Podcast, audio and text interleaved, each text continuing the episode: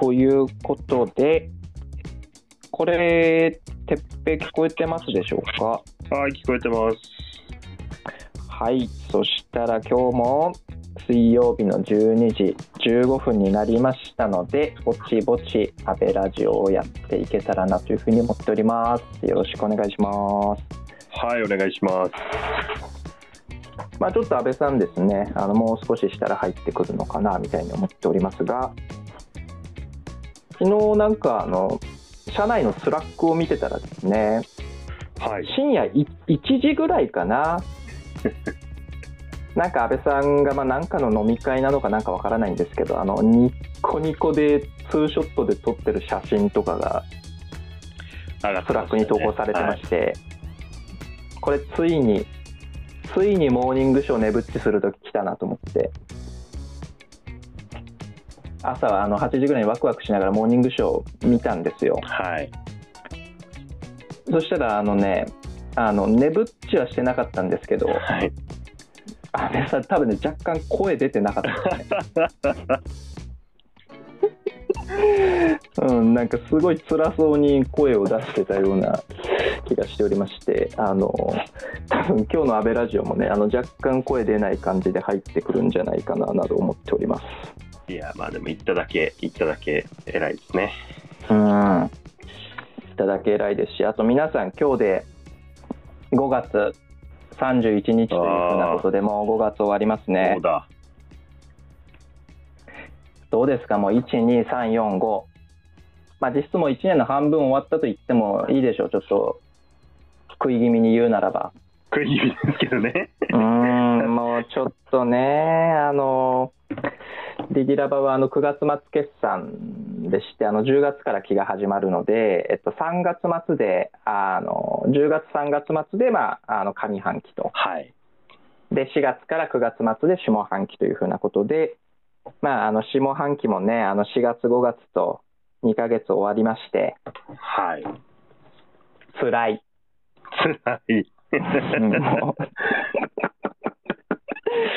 あの私とあのこの一緒にやってる鈴木哲平はですねあのリギラバジャーナルっていうあのメディアの担当してるんですけどもあの非常に高い目標を掲げておりまして辛いと。はい。そんな日々ですが安倍さん来ましたかね？これ聞こえますか？はい、あの高い目標を乗り越えて、いつ黒字化してくれるのか、強く、ね。強く期待しております。私、うん平場の代表の安倍でございます。はい。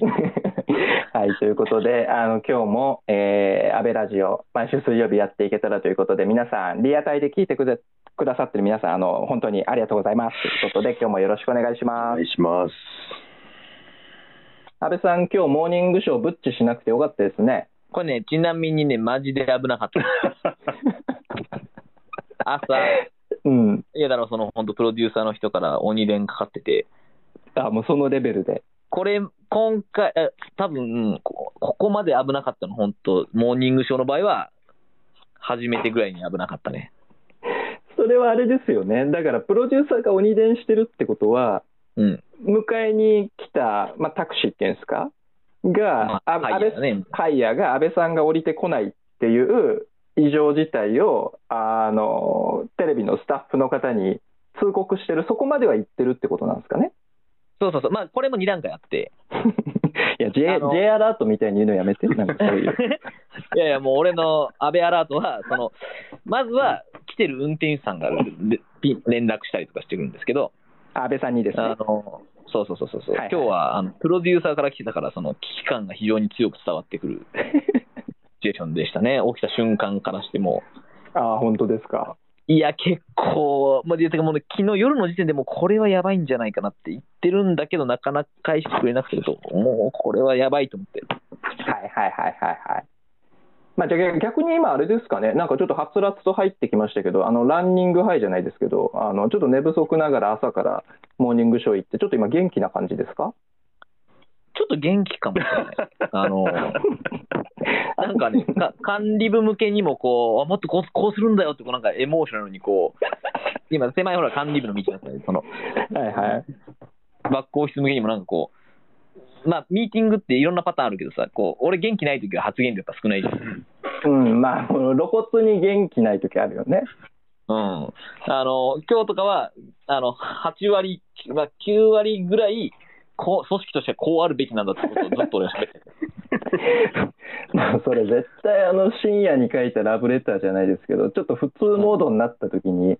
言い過ぎたなとか思うやつでしょ、それ。違う違う、でもね、詰めモードじゃないから。はいはいはいはい。あの、未来モードの時の俺だから全然大丈夫。はい、ということで、まあ、若干なんか、決まってる安倍さんと送ってく今日の安倍ラジオなんですけれども、いや、あの、皆さん、あの、我々、こう、安倍ラジオ、この私と安倍とですね、もう一人、あの、えのきど P という、あの方とですね、あの、3名でこねう、やっていてですね、ちょっとほっとくと私と安倍さんがですね、あの、延々と野球漫画の話とかね、まあそういう、こう、ちょっとニッチで男臭いとこに入っていきやすいというのがあったときに、まあ、アニキド P がですね、あの、いろんなこういう、今週ありましたよみたいな、あの、話題提供してくれるわけですよね。で、それで、そのミーティング、ちょっと最近俺出れてなくない？なんか今日、今日とかもな何が来るか今ドキドキしてるんだけど、えのきど P から。そうです。あの、ちょっとこの直近2週間ね、あの、出れてなくないっていうか、あの、あなたが勝手に別の予定を上から入れてるだけなんで、俺、しかも入れたの俺じゃないでしょ、多分。その別の人が入れただけだって、俺が入れてるわけじゃないと思う。はい、あの、本当にこの場を借りて、えのきど P にも謝罪なんですけど、今日のえのきど P のやつですね。うん。いや、これね、強烈に最初当事者意識なかったわけですよ。あの、まあの多くの女子の心の支えだった椎茸占い。おこれがお5月29日で終了と。おー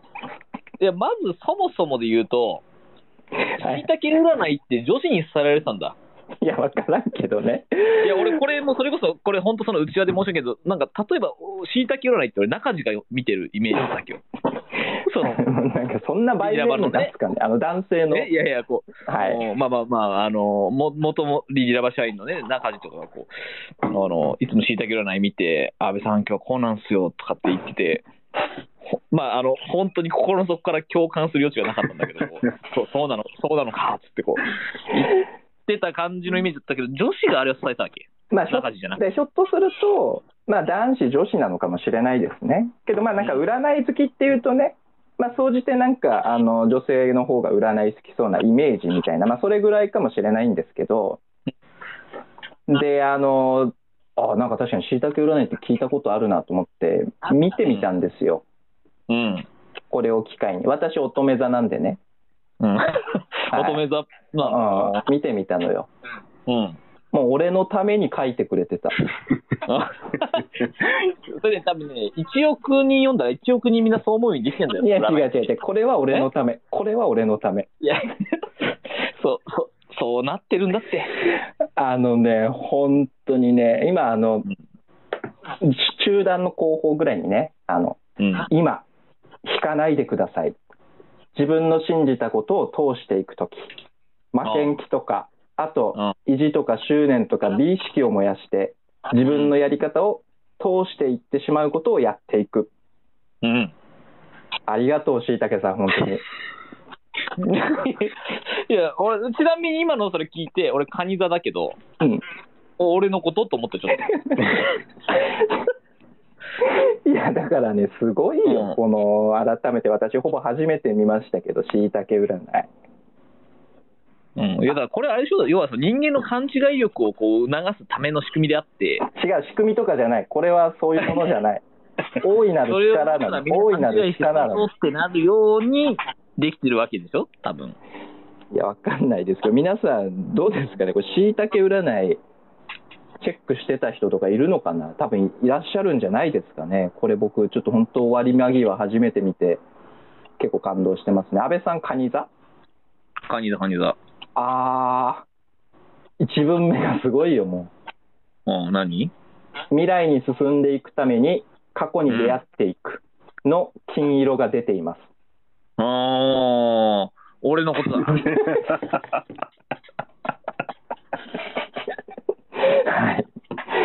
い。ということで、はい、あの、皆さん、あの、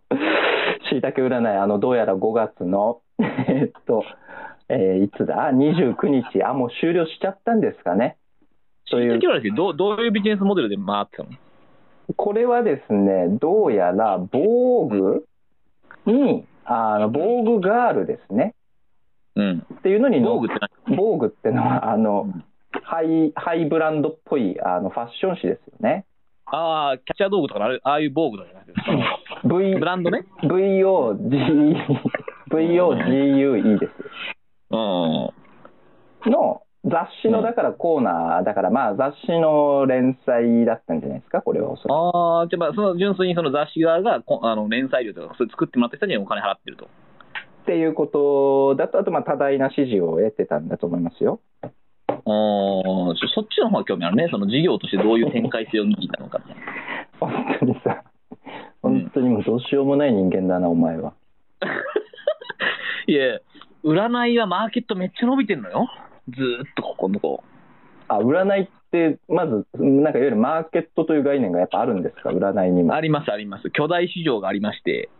あー4、5年前に俺、占い調べてた時すごかったの、伸び。本当、その年々で倍々ゲームぐらいで伸びてて、占い調べてたんですか？45年前に占占いマーケット見てましたね。で、うらお占いのなんか、占いフェスみたいなのあんの？占いフェス？なんかそのさ、例えば広告ま業界だったらアドはい。テクみたいなさ、あるじゃない？あのカンファレンス系で、はいはいはいはいああいう感じの占いフェスみたいなのがあるのよ。裏フェス東京みたいなね。裏フェス的な、そう、裏フェス東京的なやつなんかほほんとなんか集客力もすごくて、へえでもうあの単価も結構高いし、なんかその、ちょっとリディフェスの参考に調べてたんだけど、こう、リディフェスの規模感のはるか上をいってる、あの、あそういう占いフェス的なやつが見て、これすごいなと。はいはいはいはいはい。で現代人はやっぱね、みんな不安だからね、何かね、心をこう預けられる、こういう感じで生きなさいっていうのをみんな言ってほしいのよ。うん、まあ確かにしいたけ占い行ってもらってめちゃくちゃ今なんか肩のに折れた感降りた感じしてますね これでもやっぱ、これってなんか地域コミュニティとかこういうのは昔になってた機能を代替してる可能性あるなと思うよね。ああなんか貴族意識とか安心感みたいなことですかね夜べみたいなそうそうそうそうそう。で、かつなんかこうさ、ほら、ななんていうの？おお遅延、血縁ってさ、自分のアイデンティティでもあるし、進む方向にも結構影響を及ぼすじゃん？ああそうですね。お父さんが何々の仕事してたら私もみたいなね、そういうのあるわけじゃない？はいはいはいはい。みたいな、その意味合いでも、こう人生の進むべき方向を示してたと思うんだよね。うーんなるほどですね。で、その遅延、血縁がなくなった、この現代社会においては、私はどう進んでいいのかみたいな不安でしょうがないわけですよ、人々は。そっか。だからべこ方向性っていうのも大事っすよね。確かに。そう。そこにさっそうと現れた占いマーケット。なるほど。ああ、しいたけ占いはそういうところのね、こうフロントランナーだったと思うんですけど、ってことはまあ、もしかしたら、4、5年前はすげえ伸びてたけど、ちょっとマーケット天井になってきたのかもしれないね。いやだからやめてその全部をビジネスで語っていくしいたけ占いはそうじゃなくていや今ここがおおつお告げだからその多分このタイミングだったんだと思うそのやめるべき時がビジネスとかじゃなくてそれってさ、なんかさ、あの、昔、なんだっけ、なんか、すごい、こわもてのおばさんがさ、占い師としてすごいこう世世に出てたじゃん？なんだっけ、名前忘れちゃったけど。細木和子ですねあ、それそれそれそれ。で、なんかある時急に消えたじゃん。で、世の中から出ないようにするのが私の占いに従って予想になりましたみたいな。はいはいはいはい。しいたけさんもそそんな感じだったわけ？そのしいたけさんの占い的に、もうあれ、私たちの役割は、その、しばらくもうなくなったので、しいたけ占い閉じますみたいな、そそういう感じなの？閉じ方としては。これもしあの細木和子と類似じゃないかっていうことで言うとですね皆さうん。んこれごめんなさい。ちょっと私記憶曖昧なんでちょっと今から言うこと間違ってたら大変あの申し訳ないってちょっと留保入れさせてもらうんですけどうん。は反社ですねいや、なんかね、その、多方面にリスクがあるし、リターンもない、そういうそのコメントわざわざしないでほしい。やめ確かに確かにやめた方がいいですねさんは何反射あごめんごめんややめなすやめなすこれあのちょっと自信ないんであのやめときますが 私あの週刊文春おりまして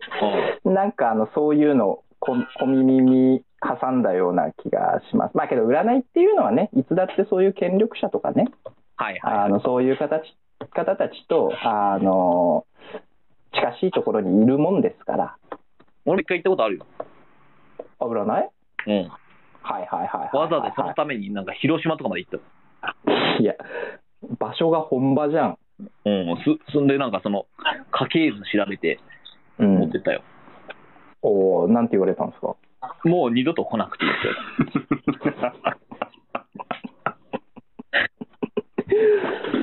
そんなこといやいやあります？あの今ちょっと要約するいやそのあなたはうん大丈夫だから、あのポジティブに大丈夫だから、もうその必要ないタイプの人です、あなたはと。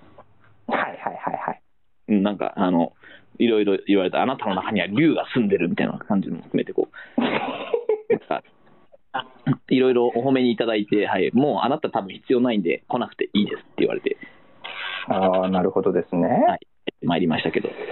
はい。じゃあまあそんな感じで今日はですね、ちょっと冒頭、あのー、しいたけ占いから入りましいて、やっぱりさすが、えエロンキドッピーはちょっとこう、いつもと違う角度をくれるね、我々にね。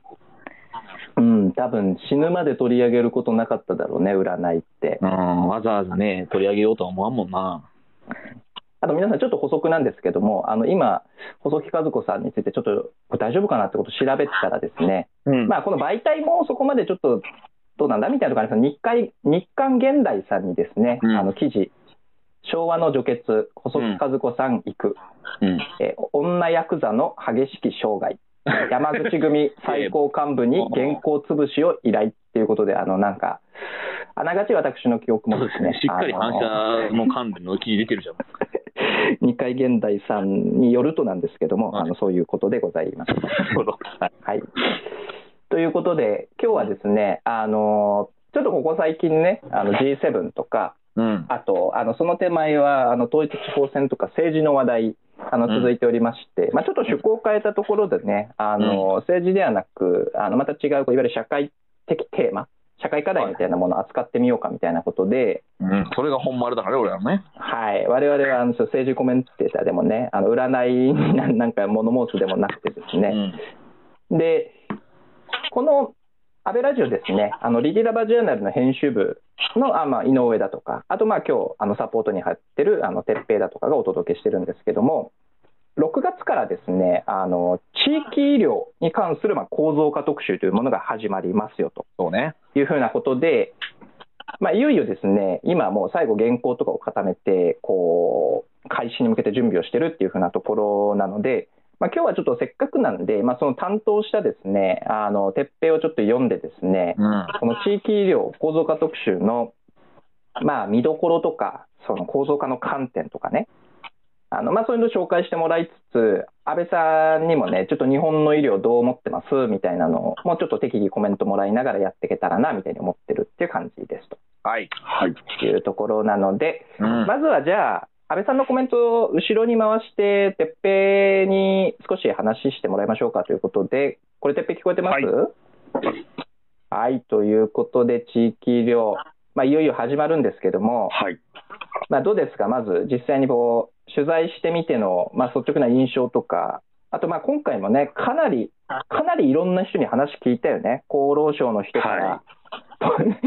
匿名でしか絶対言えないようなコメントをしてくれたあの勤務員の人まで そうで、すね。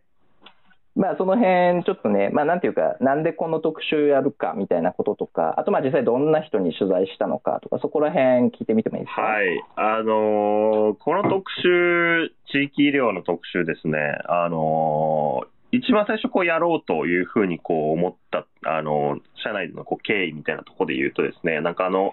ある僕らがこう、普段お世話になってる、基礎自治体のお方にですね、えーも、あのお話をちょっと、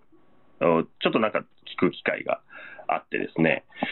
がその中でこう、自治体病院、まあ、例えば町立病院とか私立病院とか県立病院とかね、皆さんの近くにももしかしたらあるかもしれないですけど、あの自治体がこう、運営をしてる病院の、まあ、経営がちょっとやばいと。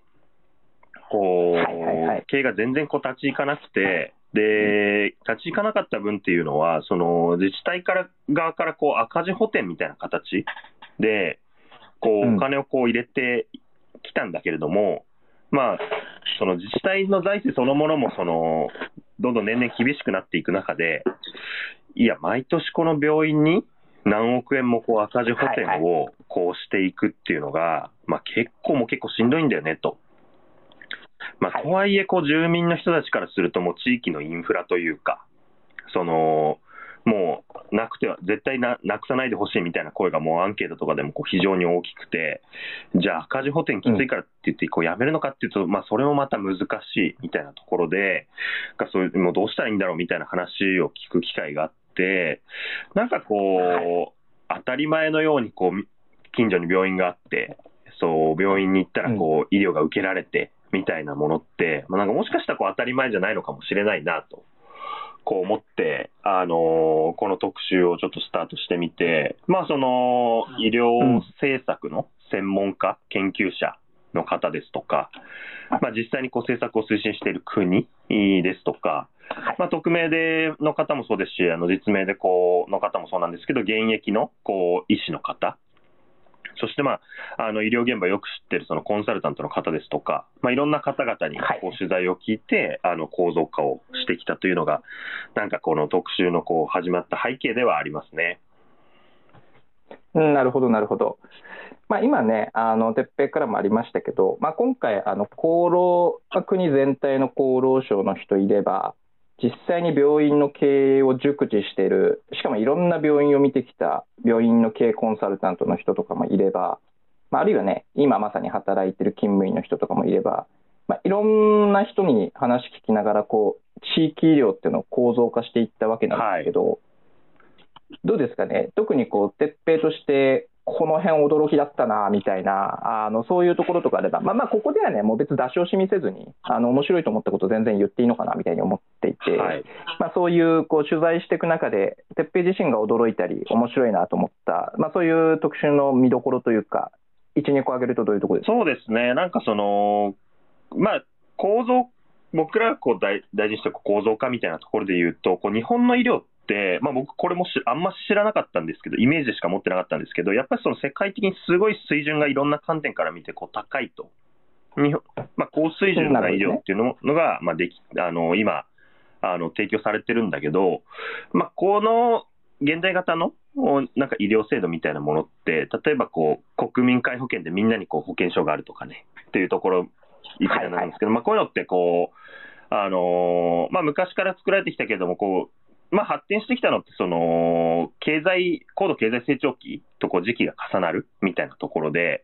まあ、ある種こう日本がこう右肩上がりだった時の制度を、おこう、まあ、マイナーチェンジはあれども、そのままこう運用してきてるっていうところが、その現場の歪みにつながってるんだな、みたいなものはすごく痛感していて、こう、驚いたことで言うと、まず一つはその、勤務医の方、あの、病院で勤務してる勤務医の方、めちゃくちゃ働いてるなと。これは、いやーこれもね、特集の中で書きますけど、あの、もう普通に引くよね。ちょっとね、あの、当たり前、まずなんかこう、取材をこう、お願いすると、まあ、当然なんですけど、その、平日の、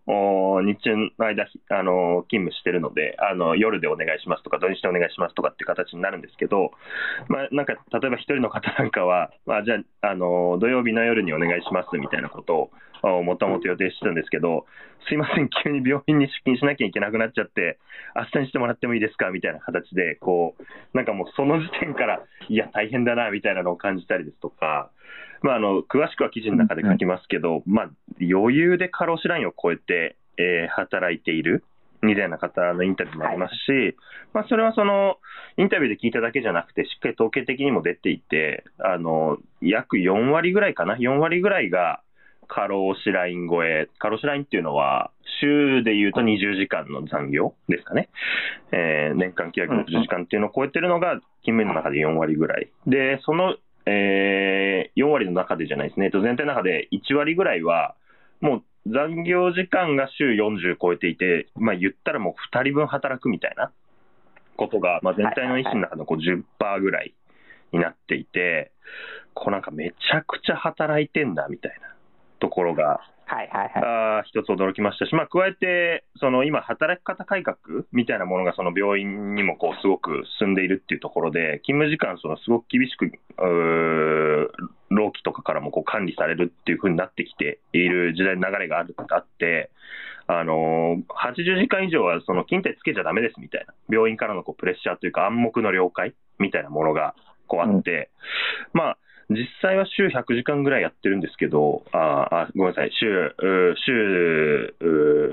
週だけで25とかあー30とか全然やってるんですけど、あの報告できるのはあー週20までですね、みたいな。なんで、そこから先はもう、あの働い勤務と勤怠としても切られてないし、まあ、残業代も出ないみたいな。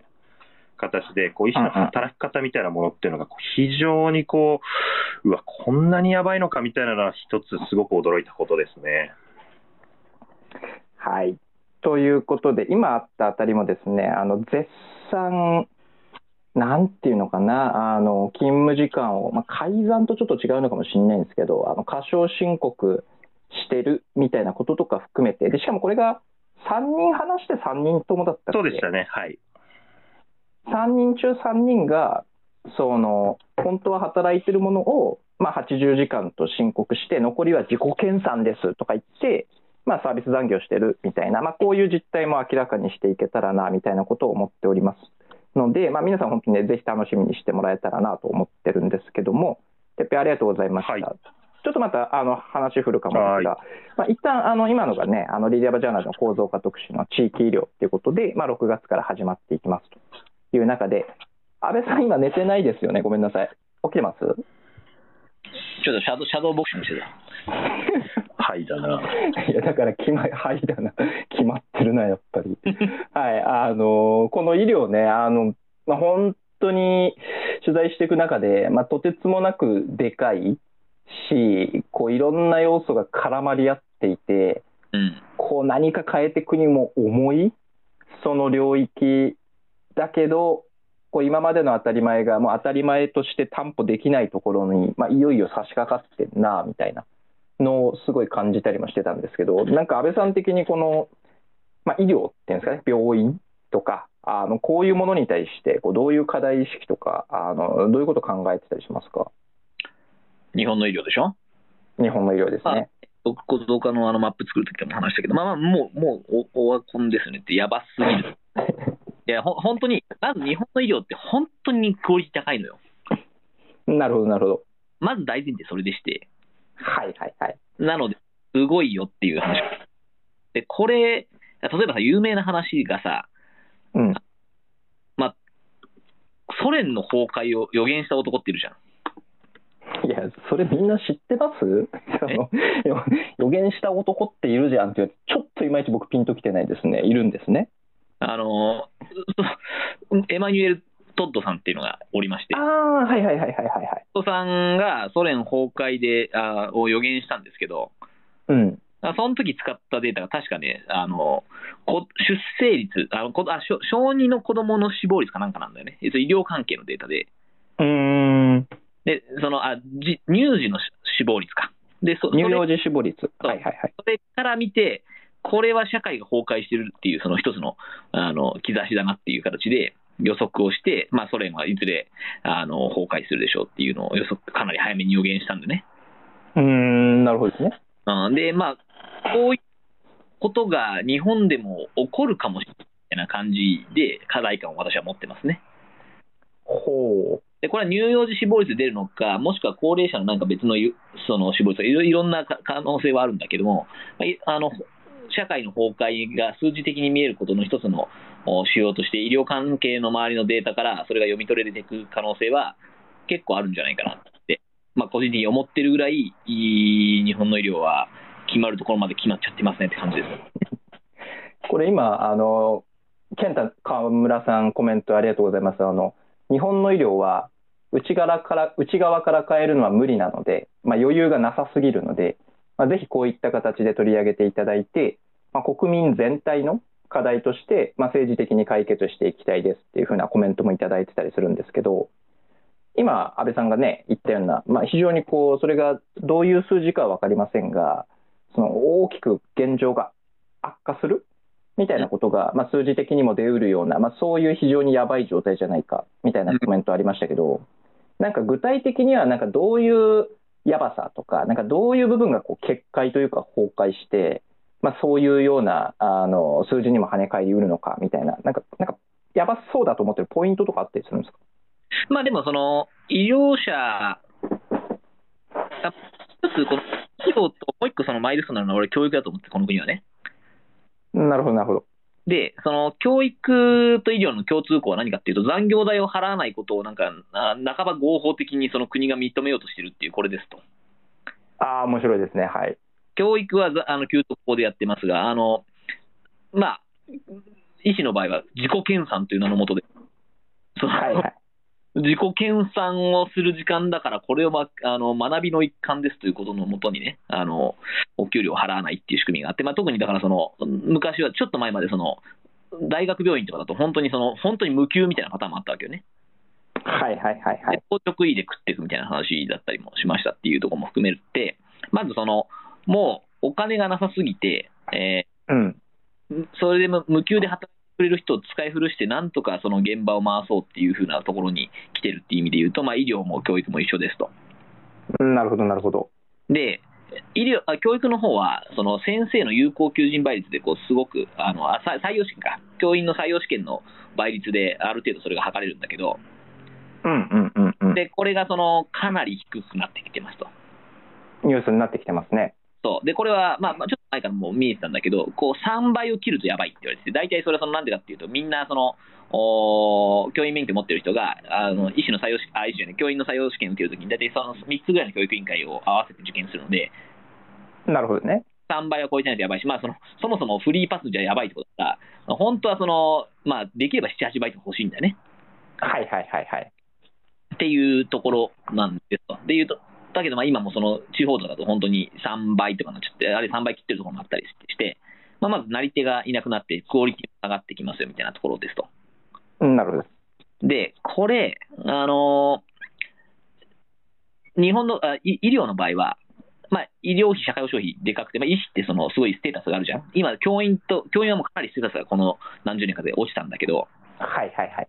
医師ってそのステータスあるじゃん。まあそうですね。うん。ただ、ステータスは先々落ちていくんじゃないかなとはよ予測していて、へえ、なるほど。で、結局、ステータスの高さっていうのは、まあ、特にその開業医を中心としたその所得の高さだよね。まあ、実態としてはそうだと思いますね。うん、で、そのステータスの根拠となっているその開業医の、おーまあ、所得を支えるものの結構大きい部分って、やっぱその診療点数、特にその、まあ、えーなんていうのかな、こう風邪ひきましたとか、薬出してくださいみたいな感じで来る人とかね、高齢者が来るみたいな、そういうところのおー部分から収益を上げてるそのところなんだけど、はいはいはいはい。おそらくこれもどこかでメスがどんどん入っていく、てか入っていかないともう国は終わるから。うん、なるほどですね。なるほどですね。無理ですとか、まあ、これだけそのお医療の全体の費用が膨れ上がっているときに、どこからそのこう削っていきますかみたいなのっていくと、一つは多分その全ての医療業務の中で、こう医師が本当にやらなきゃいけないものなのかっていうのをどんどん絞っていく方向に行くと思うね。うんうんうんうんうん。それを例えばその AI ができるようにするとか、まあ、あのか看護師とかに一部権限移譲していくとかっていう形になりますと。で、そっちの方が、はいあの単価が安くなるからね。うんなるほどなるほど。で、それが進んでいくと、おそらく開業医のお所得もだんだん下がっていき、うんあとその側面も含めて、医師結構厳しくなっていく。で、今、そもそもその開業医はまだそのお金結構稼げるけど、まあ、勤務医はもうえぐいからね、その労働の負荷にかひかとこう比べると相当えぐいから、はいはいはいはいはい。もう半分ぐらいはもう崩壊しかけてるんですけど、まあ、それは開業医側も厳しいってなっていくと、医師のステータスも落ちてくるので、それがそうするとこう医師のおになりたがる人が全体として減っていく可能性があると。うんうんうんうんうんうん。おお医師死亡者の割合が減って、まあ、あの全体の医療のクオリティも落ちていくっていうようなことが、まあ、一つ予測されるシナリオだなと思ってますしね、それがそこからあるんじゃないですか。うん、なるほどですね。でちな今、病院。結構、病院ごとによって違ってて、はいはいはい。ガバナンスひでえなみたいなところってのはあるわけですよ。うん、なるほどなるほど。これはそのやっぱ高度に余裕のある専門性を持った医師という集団たちによって、結構こう、せ専門家のお公的責任みたいな意味合いから守られてきたところなんだよね。高い倫理観とか医療マネジメントとかのね。はいはいはいはいはい。で逆逆を言うと、その人材のクオリティが下がったら一気にガバナンスはガバガバになるし、なるほどなるほど。例えば株式市場で言えるその取締役とかそういうもののそのガバナンスの仕組みみたいなその、そういう仕組み化されたものではないんだよね、あんまりね。うんうんうんうんうん。まず大前提として医師というその高度に、まあ、社会的役割のある人のそのプロ意識とか倫理観によって支えられてるって話なので、ここの人材クオリティが下がると、多分大きくう医療というものは質的に変わってしまうという意味で言うと、人材のクオリティが下がるとあ死亡者が減るっていうのは結構クリティカルになったりもしますね。いやー、なるほどですね。あの、いや、この間ですね、まあちょっととあるあの親戚の集まりみたいなのがあったんですよ。うん。で、その子は、その、国立大の医学部を今、高校生なんですけど、目指してて、で、やっぱ医者になりたいと。はいはい。だけど、ほら、裏側でさ、この地域医療の特集やってたじゃん。あでさ、うんその勤務医のやばさも知ってるし、うん。勤務医が働く病院うん。ってのが、これも僕、例えば初めて知ったんですけど、うん。あのやっぱ法的にその医療法人のトップっていうのは医師でなければならないと。いうものがあったときに、そのちょっと専門職的な気質がある人が、その法人のトップであるのが本当に最適なのかみたいなのって、まあ、経営的観点でもそうだし、その倫理的ガバナンスの観点とかでも、まあ、なんか本当はいろんなオプションあり得るじゃないですか。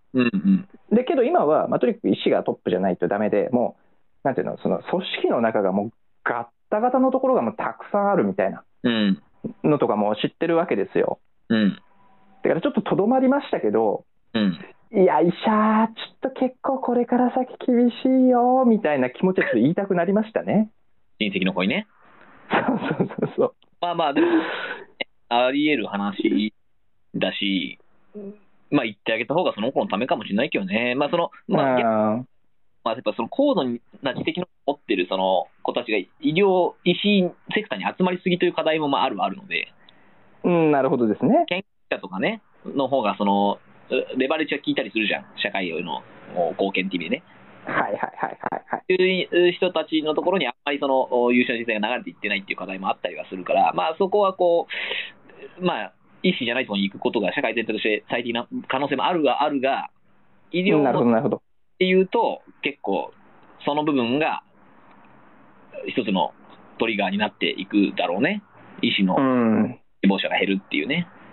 なるほどですね。いやーありがとうございます。まあ、ちょっと今日も、あのー12時53分っていうふうなところになってきておりますので、えっ、と、まあ、ぼちぼち締めていけたらな、みたいなことも思うんですけど、医師法ちょっとぜひね、皆さんも興味があったら調べてほしいですね。医師法っていうのが、まあ、お医者さんを縛る法律があって、さっきあの教員の給特法がありましたけど、あの、はいはい。医師法っていうのもなんかすごい結構グレーなのがあるんですよね。で、あれにはその応召義務っていうのが入ってる条項がありまして、お医者さんって、うんあの、患者に医療行為を求められたら答えなきゃいけないっていうはいはいはいはい。応召義務っていうのが、まあ、あるんですけど、ここれ結構昔からあの日弁連とかの中では、これってちょっと憲法違反なんじゃないのみたいなよく言われるわけですね。うーん、なるほどなるほど。そのだから自由が奪われてますから、それ必ずこうしなければいけないっていうのはね、はいはいはいはいはい。話が、まあ、出てたりもするで、で、こういうその責任が重い割に、い今、い医療ってその訴訟リスクもでかいわけよね。あー、でかいでしょうね。なんかでかそ今、訴訟リスクすごい大きい。訴訟リスクが大きくて、で、かつ、これからその、なんですかな、給与とか、そう待遇がもし、あの、下方の方に行く、まあ、多分行くと思うんだけど、となると、うんいや、本当、なり手減るっていう可能性高いのよね。う。ん、なるほどですね。うん、で早めにメス入れた方がいい。はいはいはいはいはいはい。はい。ということで、はい、今日、あのーまあ、医医療の話なんで、まあ、非常に大きいからですね、まあ、なかなかこうパキッとした結論みたいなことではないんですけど、まあ、一方で、なんていうんですかね、あのまあ、蛇口ひねったらこう美味しい水が出るじゃないですけど、なんか病気になったら、何かしらこう近しいところで、そのクオリティが高い医療をまあ当然のように報酬できるみたいな、まあ、こういう当たり前みたいなのが、なんか本当、岐路に差し掛かってるなみたいな。ことを、まあ、強く感じるあの特集でもあるかなみたいな気がしますし、またそこに対してですね、やっぱ僕ら自身が、その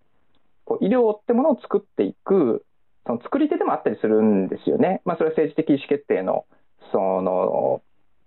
なんていうんですか、その有権者としての関与みたいなこともありますし、あるいは一医療医療の利用者みたいな観点でも言ってもですね、というのがあったときに、ぜひなんか僕らもこう考えてやれることがあったりしますので、まあ、そのあたりも一緒にこう学び深めていけたら嬉しいななんてことを思っております。はい、ということですいません、今日はですね、えっ、ー、と、しいたけ由来のところから入りまして、まあ、ちょっとリディアバジャーナルの構造化特集の医療みたいなところをですね、この部分についての、えー、トークをしてまいりましたというのと、あとすいません、え、ー、と、来週のですね、えー、イベントのご案内なんかも最後少しさせてもらえたらなというふうに思っておりまして、今話したリディラバジャーナルですね、これがですね、2018年に事業をスタートして、ちょうど今年で5周年というふうなことになっておりますと。で、これちょっと徹底、今、あの、イベントの URL とか貼れたら貼ってもらいたいんですけれども、来週の火曜日ですね、火曜日の、えー、夜の7時から8時半にかけて、あの、オンラインでもちろん無料ですっていうふうな形で、安倍さんにですね、あの赤字でも構造化をやり抜くと、まあ、社会課題メディアの未来というふうなことで、まあ、このリディラバジャーナルのあのこれまでの5年の振り返りだとか、まあ、今後の展望みたいなものを聞いていくような、まあ、そういうイベントもやれたらなというふうなことで思っておりますので、ぜひあの皆さん、来週の火曜日のですね、えー、夜、まあ、安倍ラジオ番外編じゃないんですけども、お付き合いいただけたら嬉しいなというふうに思っております。というところで、はい、安倍さん、そんなところで今週よろしいでしょうか？はい、よろしいです。はい、ということで、じゃあ皆さん、今週もありがとうございましたというところと、来週もまたやっていきますので、ぜひぜひリアタイでご参加いただけたら非常に嬉しいなというふうに思っております。ではでは、1時からも楽しく、まあ、頑張っていきましょうということで、今週もありがとうございました。ありがとうございました。